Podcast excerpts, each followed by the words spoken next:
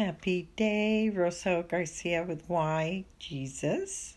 Hoping you're having a terrific day, that you are able to let the sun into your life. Because sometimes we have to visibly imagine the sun there and let it in so that you can feel better about life.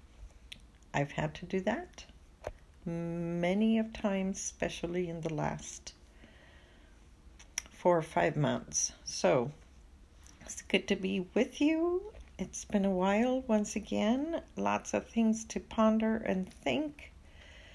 Lots of reflection about life and the meaning of life and what is most important in life for the last little bit. Um, and I think we all go through that when we have hard things coming at us that we cannot seem to have a whole lot of control over. So um, I may be a little bit charged with emotion because of that, but I'll explain as I go.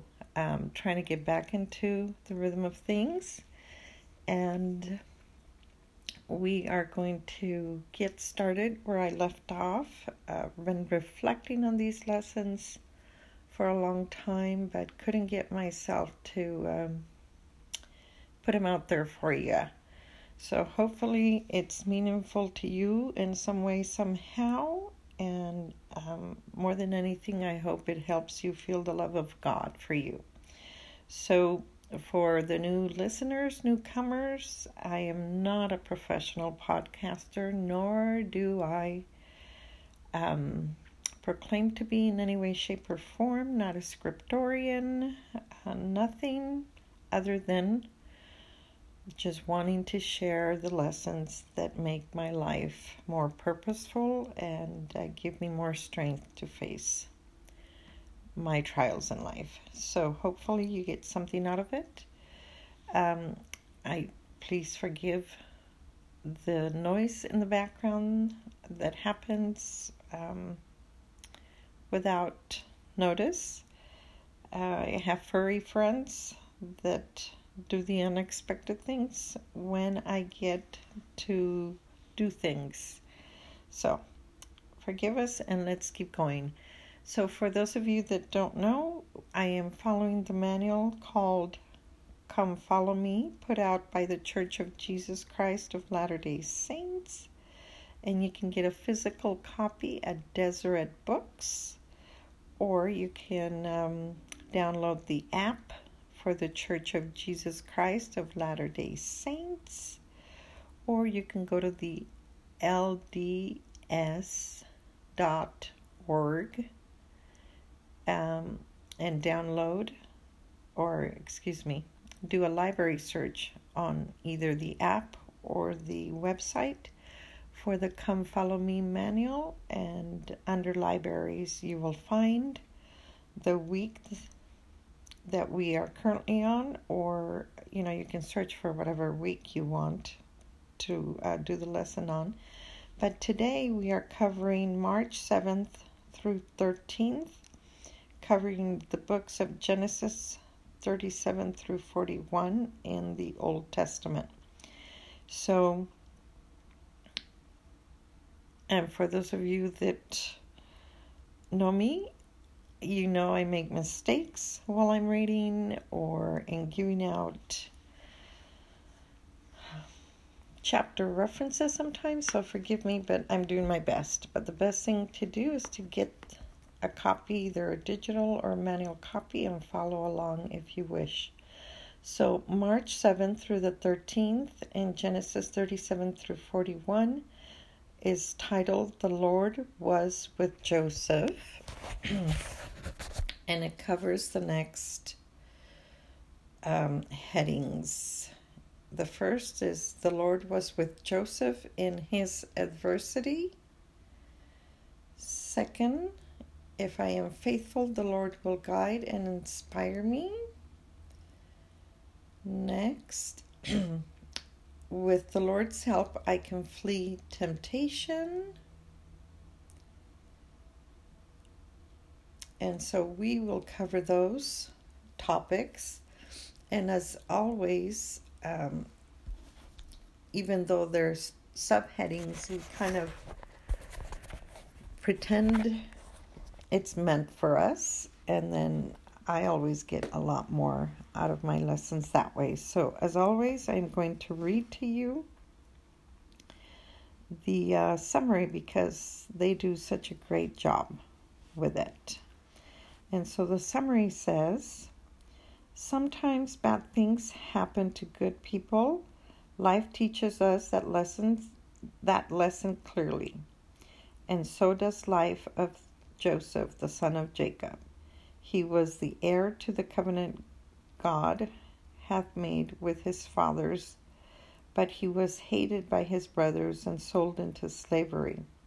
He refused to compromise his integrity when approached by Potiphar's wife, and so was cast into prison.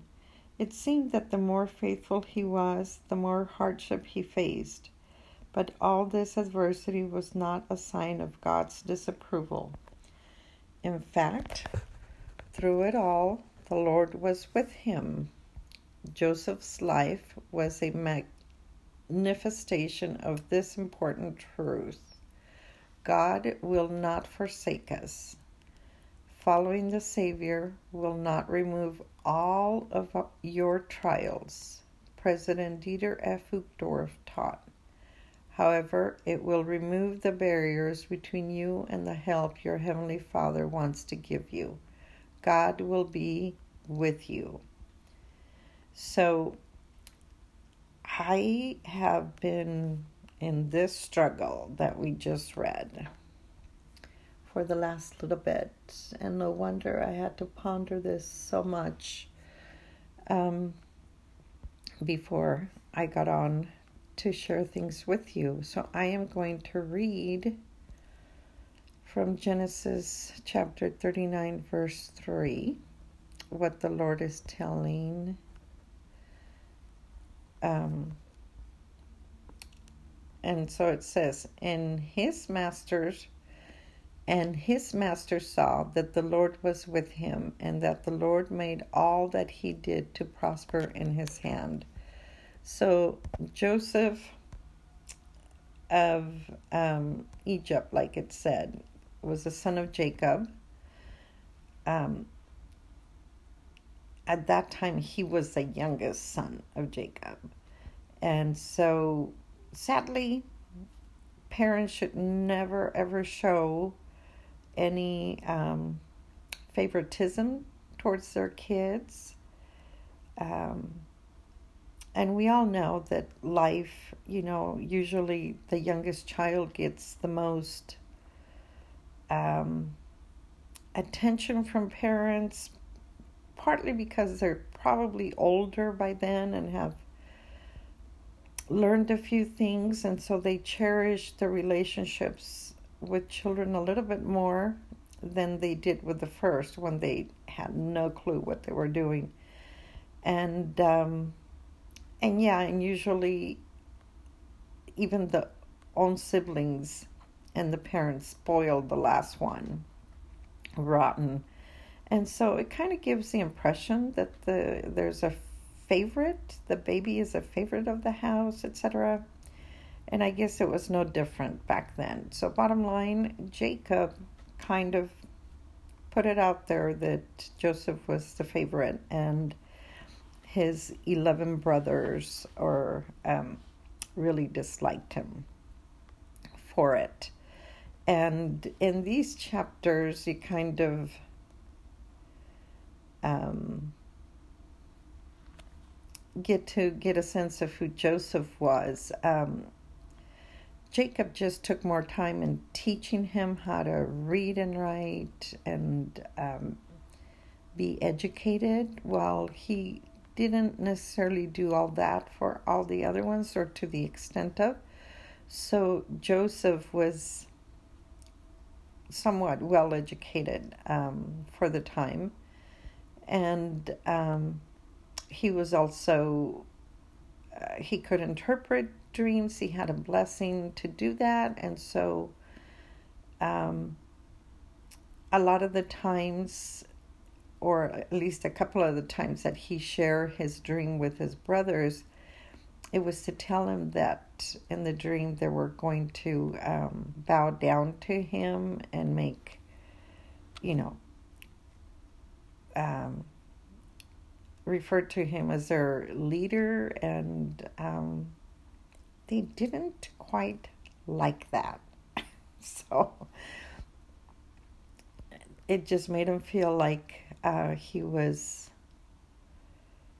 trying to be better or more than his elder brethren, and they really, really disliked that. And so he was cast out into a pit. They were going to kill him, actually, and they. Um, one of the brothers intervened and said, "Let's not kill him, but let's sell him, um, and that way we don't shed blood." And they all agreed to do that. So his dad has made him a coat of many colors, and this is where you guys have heard the Joseph of Egypt with a coat of many colors out on Broadway, uh, and you know. Um, opera houses and whatever not. But bottom line,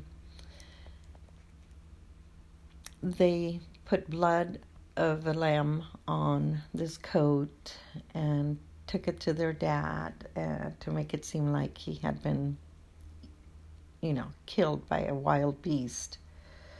And so Jacob mourned the loss of his son his whole life. And um, we'll see how that taught the 11 remaining brothers at that time a big lesson. But bottom line,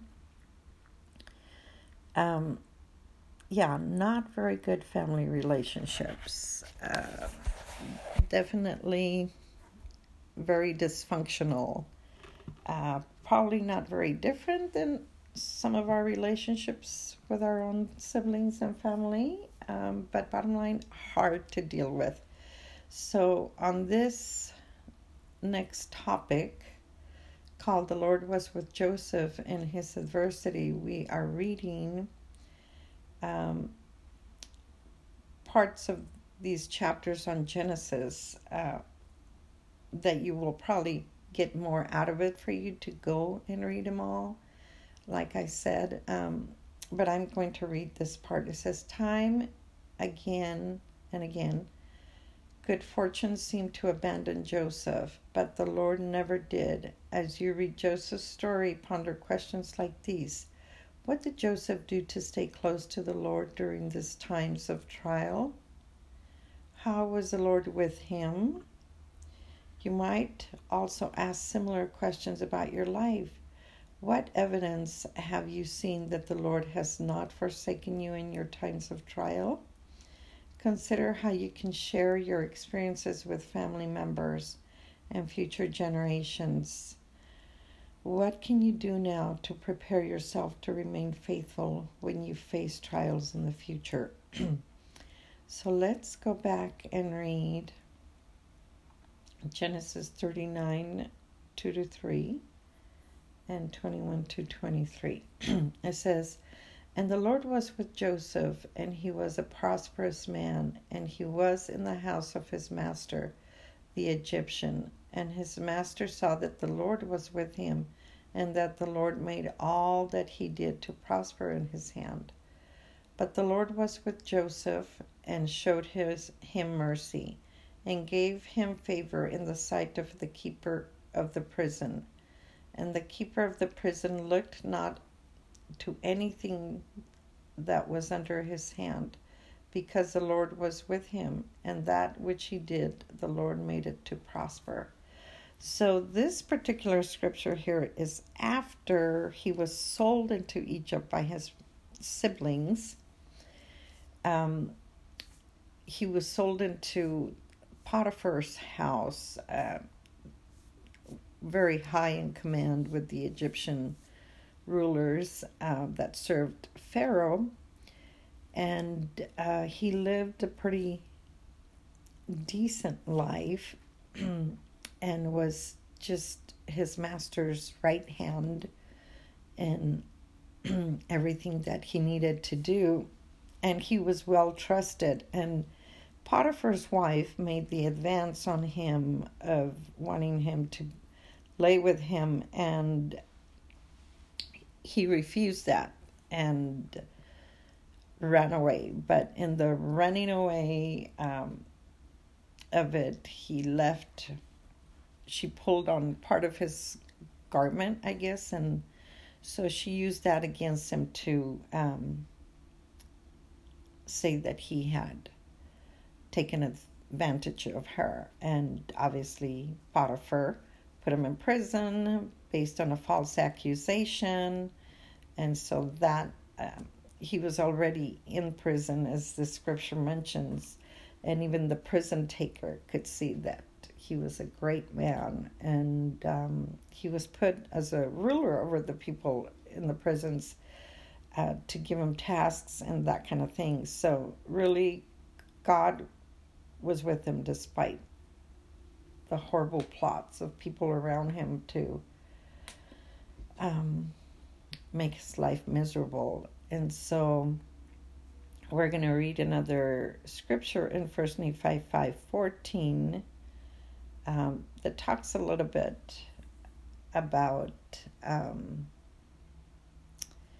Joseph and the impact he left in life with who he was and how he was chosen of God for many reasons. And so, here in the Book of Mormon, uh, you know, like 600 plus years after the, uh, Christ died, the people in the Americas brought the scriptures with them, and obviously, um, Joseph was a good example for them. So it says here, and it came to pass that my father Lehi also found upon the plates of brass a genealogy of his fathers, wherefore he knew that he was a descendant of Joseph, yea, even that Joseph, who was the son of Jacob, who was sold into Egypt, and who was preserved by the hand of the Lord, that he might preserve his father Jacob and all of his household from perishing with famine. And so, Lehi, who was a prophet here in the Americas, came from uh, Jerusalem, and he that when they brought the scriptures with him or the brass plates, he found out that he and his family were descendants from Joseph of Egypt. So here in the Americas, we have that lineage of Joseph of Egypt as well. So um,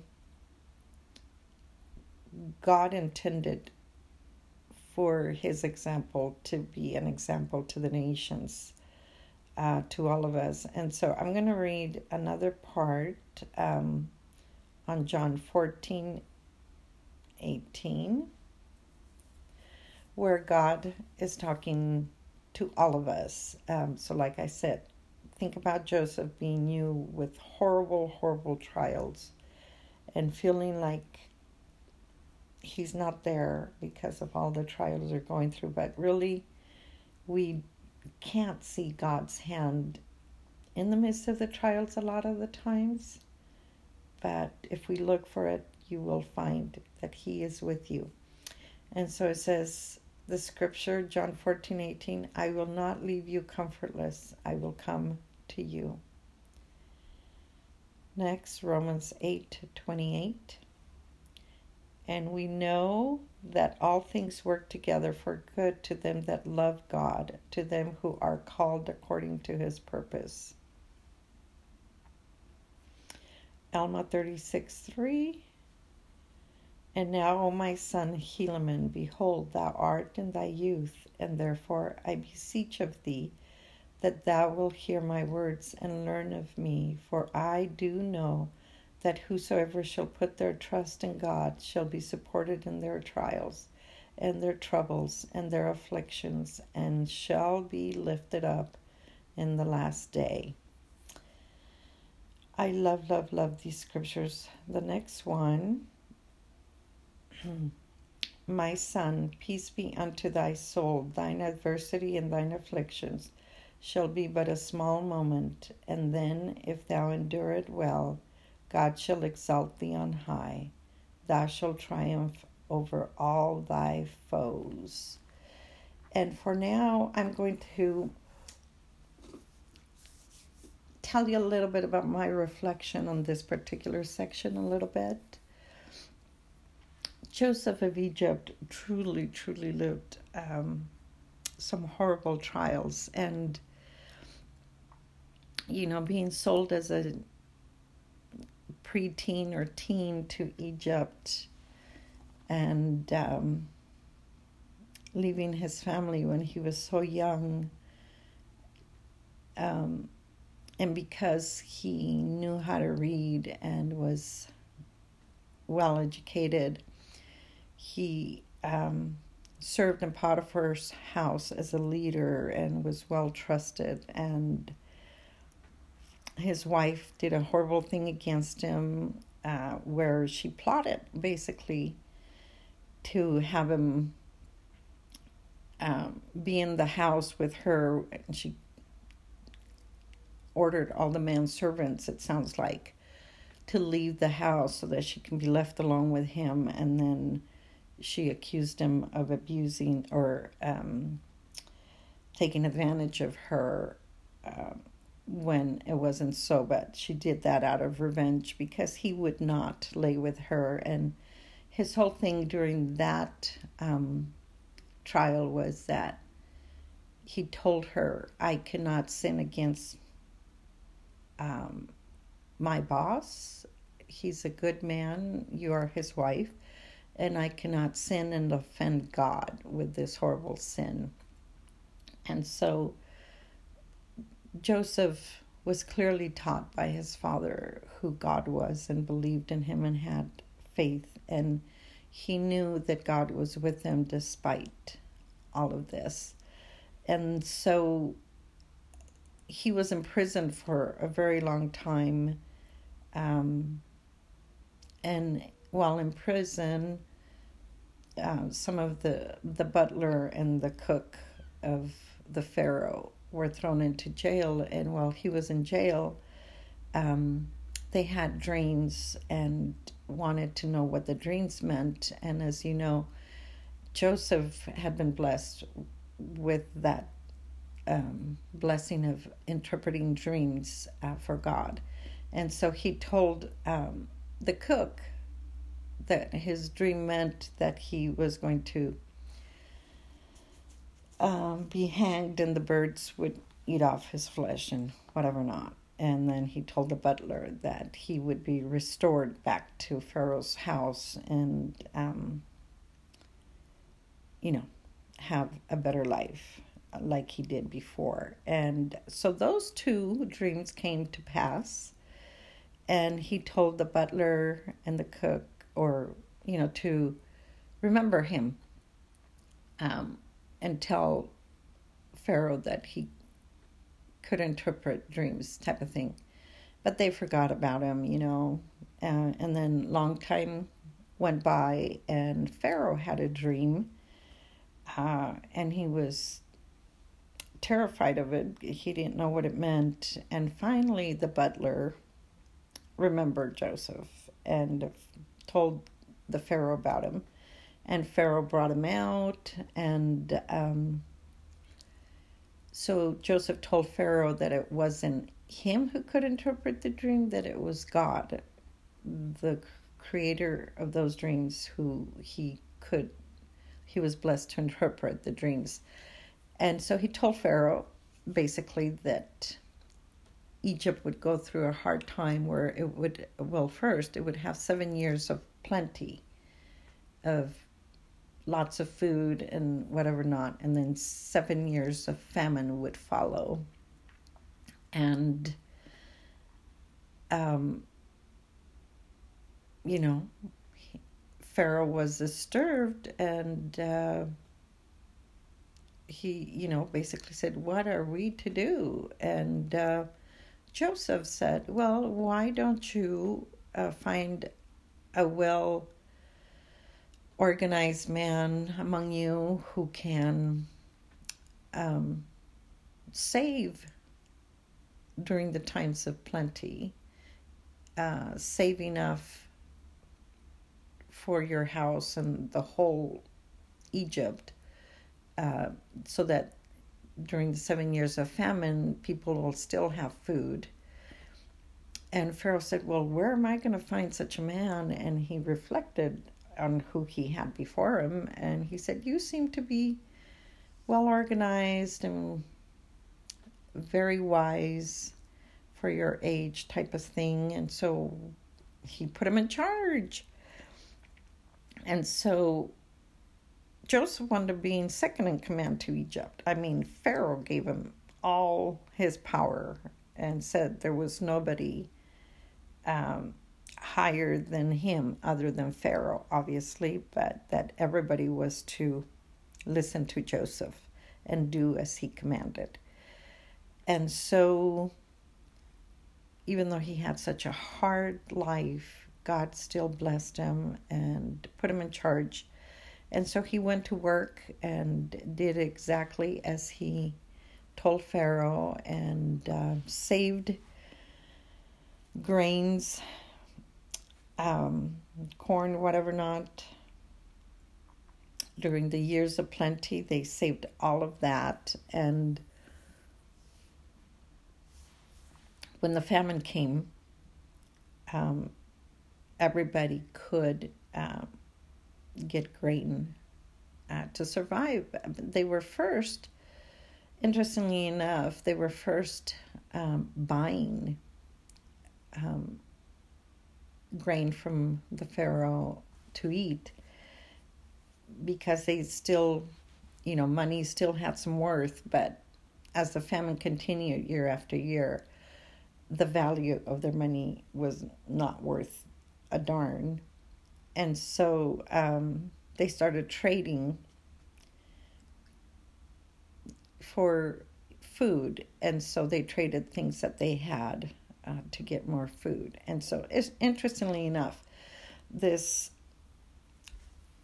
I think it was 20 or 22 years that brought him to this point where there was a famine in Egypt. And lo and behold, his family from Canaan was also perishing because of the famine. But they found out that there was food in Egypt. And the 11 brothers uh, went out to Egypt to buy grain and left Jacob and his um, the rest of his family and their younger brother Benjamin. I guess there was a younger brother Benjamin that wasn't mentioned a whole lot uh, when Joseph was sold into Egypt, but he had a little brother from the same mom. So Joseph and Benjamin were from the same mom. So Joseph knew his little brother. Um, and so they went to buy food, and lo and behold, Joseph recognized them and he faced all of the anger that and resentment that he had for what their brothers did to him all at once when he had them before him. And he struggled uh, with that, not knowing how to feel about having them before him, that he kind of wanted to just let loose and you know he had the power to literally put them all in jail to rot and die. But he god was with him and um, he was able to forgive his brethren, but he wanted to find out if his father was well and his younger brother Benjamin, who didn't come. Bottom line, he sent him back to Canaan to bring Benjamin and so that he could see and know that his father was well. And um, his brethren didn't want to bring Benjamin. They explained that his second youngest brother had been uh, was no longer alive and that his father had suffered this whole time that um, his son was gone and did not want to leave Benjamin or let him go with them because he was afraid the same thing would happen to him. And so his brethren or siblings had understood that what they did with Joseph was horrible and got to see their dad mourn for his loss their whole life. And so they couldn't take away Benjamin to come with them to Egypt because they knew that he would suffer. And so they begged Joseph not to ask for Benjamin to come and told him why. And so it seemed like they had learned a lesson, but nonetheless, that didn't make what Joseph went through better. But bottom line, um, you know, he almost plotted to keep him in prison by returning their money without them knowing into their sacks that they took back with grain to make it seem like they might have stolen the goods. Um, so he had a hard time um, forgiving them and was trying to whew, just deal with all the emotions of everything he went through for the sake of his siblings. And so, very hard when your own family abuses you that way to forgive. Um, but because Joseph was was close with God, he knew that God had meant it unto good, meaning that all of his trials were for a good reason, that God um, had turned things out for the best because here is Joseph now in a position to save his father and his father's household in the whole land of Canaan by bringing um, them in to get food in Egypt. And so, bottom line, they went back, talked to their father Jacob, said Benjamin has to come with us. Um, we promised to bring him back. The um, commander wanted to, you know, see that they were men of honor by telling them of Benjamin and Jacob. And so, bottom line, they brought Benjamin over. Joseph was so happy to see that Benjamin was alive, his brother, and uh,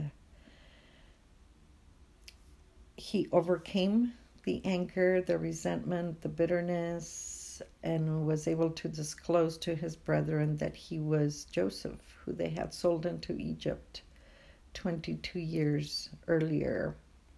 And um, it was a bittersweet reunion for them to finally realize that they were making, they were bowing down to Joseph, like his dreams had said. Um, and that they were in a position where he saved their lives and that he was second in command in Egypt.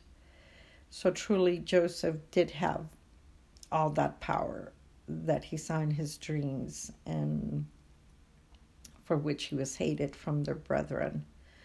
And so, in that whole bittersweet reunion, his brethren asked for forgiveness and he told them God meant it unto good, meaning all of the trials he was preparing Joseph to save his father's household um, primarily, and obviously all of Egypt. But as you know, they went back to tell his father that Joseph was alive and his whole household came to Egypt. And Pharaoh gave them land to live on and uh, by then Pharaoh had given um, one of his daughters to wife to Joseph, and he he had two um, children with her, um, Ephraim and Manasseh. And Manasseh was the first, and Ephraim was the second. Um, and so we're going to get into that a little bit later. But bottom line, um, he saved his whole, the 12 tribes of Israel from famine. And so truly, God made the most out of that horrible life that he had. And um, he was able to reunite with his father, and his father was able to bless his two children before he passed. So, in the end, uh, we can see all the tender mercies that God has given throughout that whole time of trial. And let me tell you, um, as I've gone through my own trials here lately with my health, where I have literally been from day to day not knowing how I was going to feel. Um, you know, some days being able to feel okay for a few hours, feel like I can continue to somewhat go about my life, um, driving and working and doing like I need to, but some hours feeling like I, nope, my body's telling me I can't do it. I can't drive. I can't, you know, go to the store and buy food without feeling like I'm going to die there, um, type of thing. And so, talk about taking some things for granted. You and I don't know um, how much we depend on God until these trials come, but when you don't have your health and you're not able to do a whole lot for yourself and you have to ask for help and uh, leave many things undone because you can't do it, um, then you really know how much you depend on God. And I've relied on my God for everything before these trials came along. Um, because my trials have taught me that when life goes south or, you know, takes a dive with trials, um, I work very hard to stay close to God, to do more on that area so that I can overcome those trials faster. Nobody likes to suffer, but I probably dislike it more than most people because I do everything in my power to um, to to do more to stay closer to God because I know that I need to be able to overcome whatever it is I may be going through, and I I can only do it with Him um, there. And so I guess this was another level of dependence on God because, you know, our life is, um, you can have life one day and be gone the next, or you can be a okay going about work and taking care of your family and driving and doing all the things that you do to live. And the next day, that may all be gone and you may need to rely on other people to come help you. And so I had to reflect on what that would be like on a long term basis if it did continue. And um, yeah, I had to ask for help, lots of help. And um, when you're not used to asking for help, it's kind of hard to do it. And so you really, and I meant physical health with family and letting them know that I wasn't doing well, that type of thing. Um, and so, very hard times.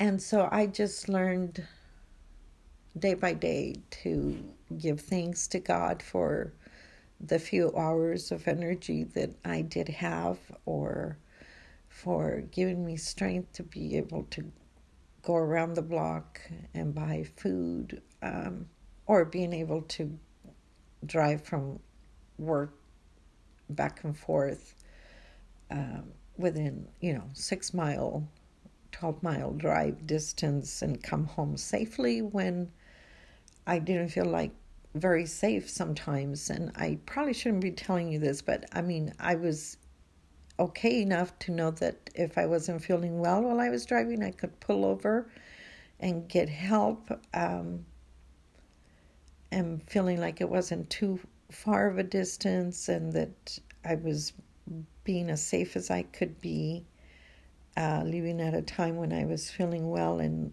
coming back at a time when I was still feeling well, um, I did my best to kind of live as much as possible of the life that I needed to to you know keep a roof over my head and that kind of thing. And so but I have never been so grateful for my God that has granted me a few hours of feeling good or given me a day where I feel relatively okay, even though the next day may be horrible. I just, it was a day to day thing and totally new appreciation for life and the incredible machinery that we have as a body that allows us to do everything that we need to do to live. And so, wow, I mean, I cannot even express to you how it was hour by hour. And it still is somewhat, but it's gotten better. But when it says there to reflect on how God has not forsaken you and that has been there with you uh, during the times of trial. I I can vouch for that. I could vouch for that before, but not to the degree of hour by hour with my health. Um, not only that, um, when I started not feeling well and um, doctors were telling me, well, you may be feeling this, but we're, you know, telling you it's not a heart attack or stroke, you know, that you're,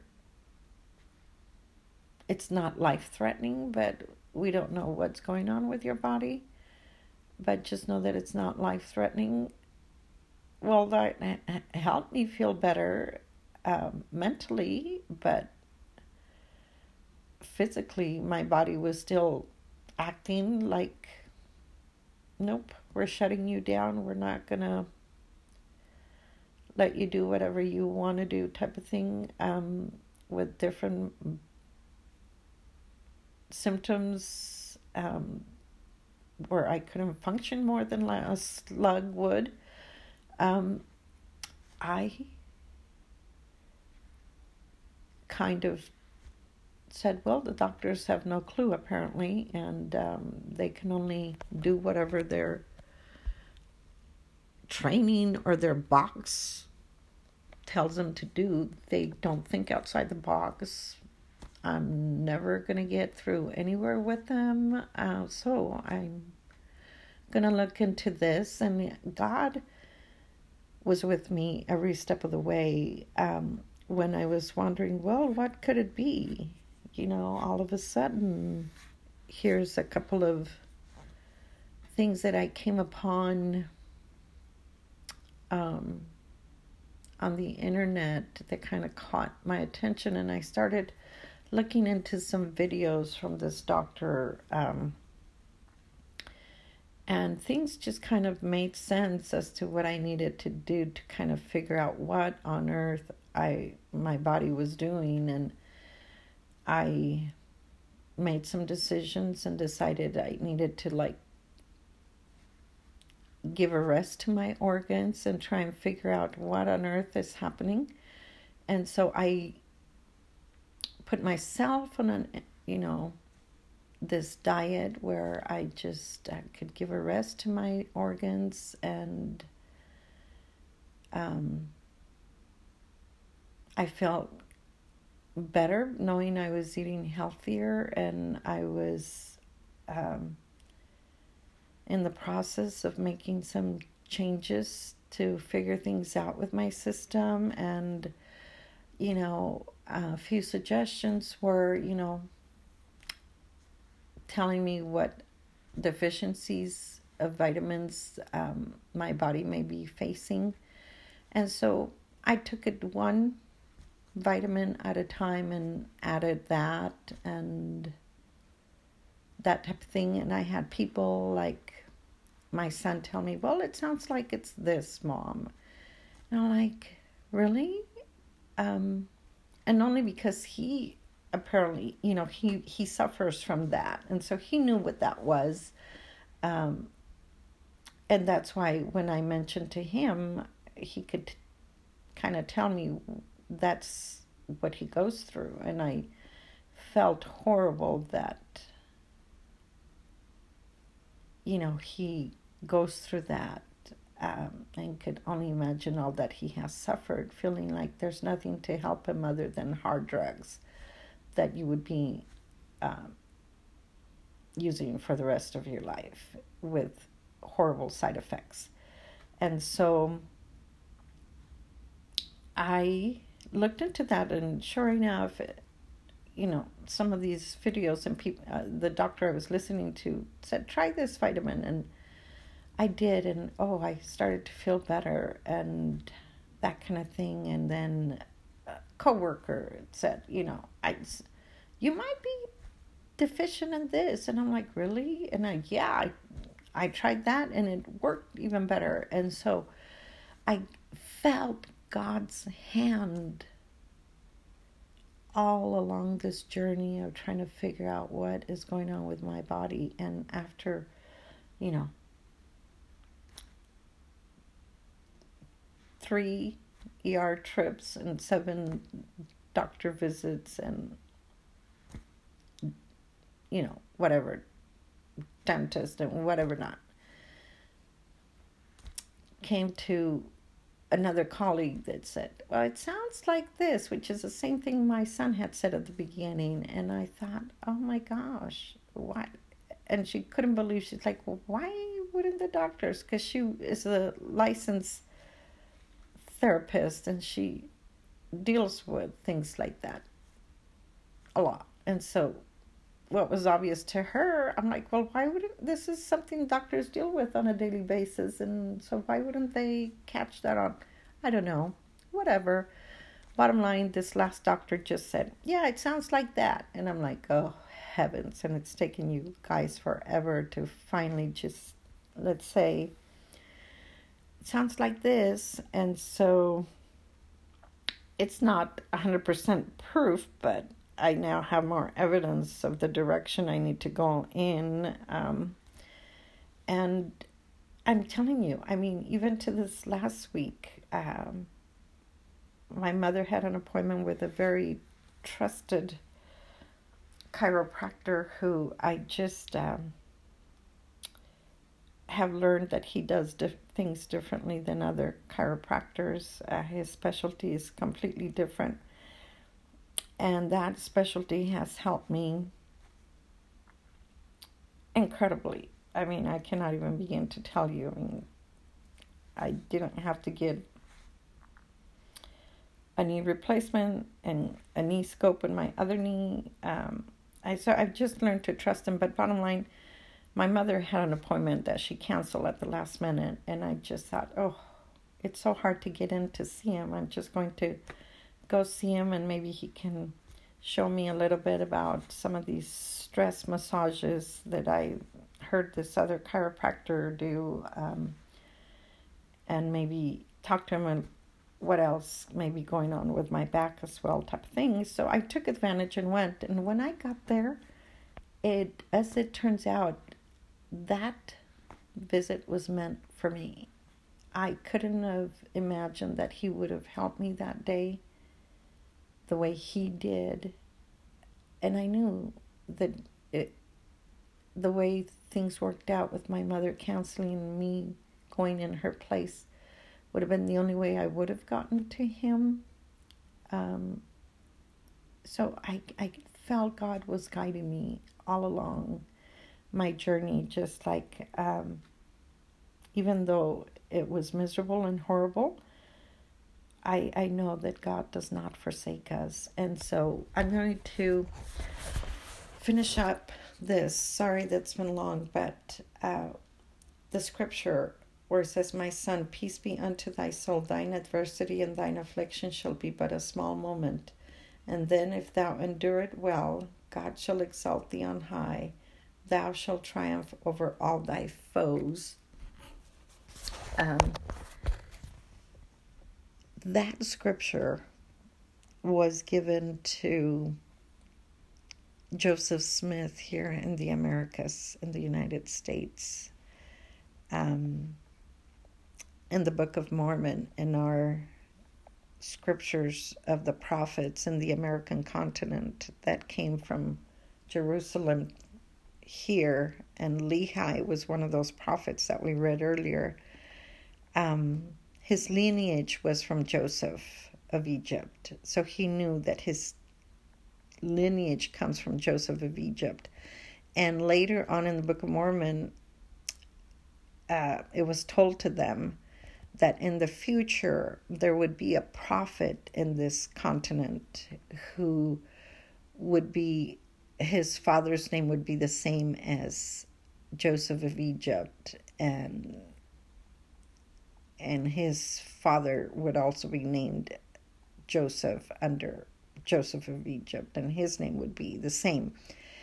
And so, you know, here we are in the 1814 in the US, in Palmyra, New York, where this prophet, um, God chose this little 14 year old named Joseph Smith to be the prophet for the Church of Jesus Christ of Latter day Saints. And from that day on, that he was called as a prophet, he literally lived hell. I mean, everybody was out to get him for saying that he had seen God and Jesus Christ, and that um, this angel called Moroni had come and showed him where these golden plates written in an ancient language were and God granted him the power of translation to translate that book, and that book um, was translated into English, obviously, and became known as the Book of Mormon. And um, Joseph Smith was asking God while he was in Carthage jail um, in a bitter winter uh, with horrible treatment uh, for him and his brother. He was asking God, Where are you? Why do I feel so forsaken? I am rotting away here, bitter cold, without food. My family is suffering. And this was the answer God had for him. My son, peace be unto thy soul. Thine adversity and thine affliction shall be but a small moment, and then if thou endure it well, God shall exalt thee on high, and thou shalt triumph over all thy foes. Well, he was able to survive that jail incident, but later he was killed by the mob and died as a martyr for the church, the first prophet. But he did triumph over all his foes because they thought that they had destroyed the man that had, in their eyes, created a new religion uh, that they were n- not aware of. And so the mob thought, oh, good, we've killed him. The crowd will go back to living their lives. Nope. The Church of Jesus Christ of Latter day Saints has never been better than now. Uh, the legacy of Joseph Smith, the prophet, continues on because he was called of God, like Joseph of Egypt. And his name was engraved in these scriptures, you know, what, 600 years before he came, um, before or after the death of Christ. And um, it wasn't until 1814 when those scriptures came to pass that it mentioned his name would be Joseph as his father's name and as Joseph of Egypt. So that lineage continues on here. God has prophets to lead and guide us. God is with us every step of the way, and um, God will help us overcome our trials, like He says, the adversity in our lives. And then it says, If I'm faithful, the Lord will guide me and inspire me. Um, Elder David Ed Bednar taught revelations are conveyed in a variety of ways, including, for example, dreams, visions, conversations with heavenly messengers, and inspiration. The Lord used dreams to reveal truth to Joseph, Pharaoh's chief butler and baker, and Pharaoh. The Lord also revealed to Joseph how to interpret these dreams and says, what can you learn from them about receiving and understanding revelation from the Lord? For instance, what can you learn from Joseph's example when revelation seems difficult to understand? I am going to read that scripture to you. It says, And they said unto him, We have dreamed a dream, and there is no interpreter of it. And Joseph said unto them, Do not interpretations belong to God? Tell them Tell me them, and I pray you. So he showed him that revelation inspiration comes from God. And um, I know that truly he blesses us, like Elder Bednar says, um, that revelation comes in different ways dreams, visions, conversations with heavenly messengers, inspiration, thoughts. Thoughts that you wouldn't normally have that come to mind out of the blues, it's usually God talking to us. And that is how my son was able to tell me, my coworkers were able to tell me things that I was reading caught my attention. I would think things, I'm like, huh, yeah, I should try that. And I'm like, okay, so where'd that come from? Um, God tries to have His voice shine through in our lives in different ways to tell us He is there. And so, and finally, the last part here um, with the Lord's help, I can flee temptation. And so, we can refuse the advances of things, people in life, you know, whatever those are. Um, if we recognize that sinning would offend God and others, um, and do as he did, uh, which is he hark. It says he hearkened not to temptation, even though it continued day by day. Um, you know, literally, Joseph of Egypt ran, flee temptation, um, because he did not want to be a put himself to be far away from God because he knew he needed his help and he loved God. He saw how God strengthened him throughout his life. And so, the same way.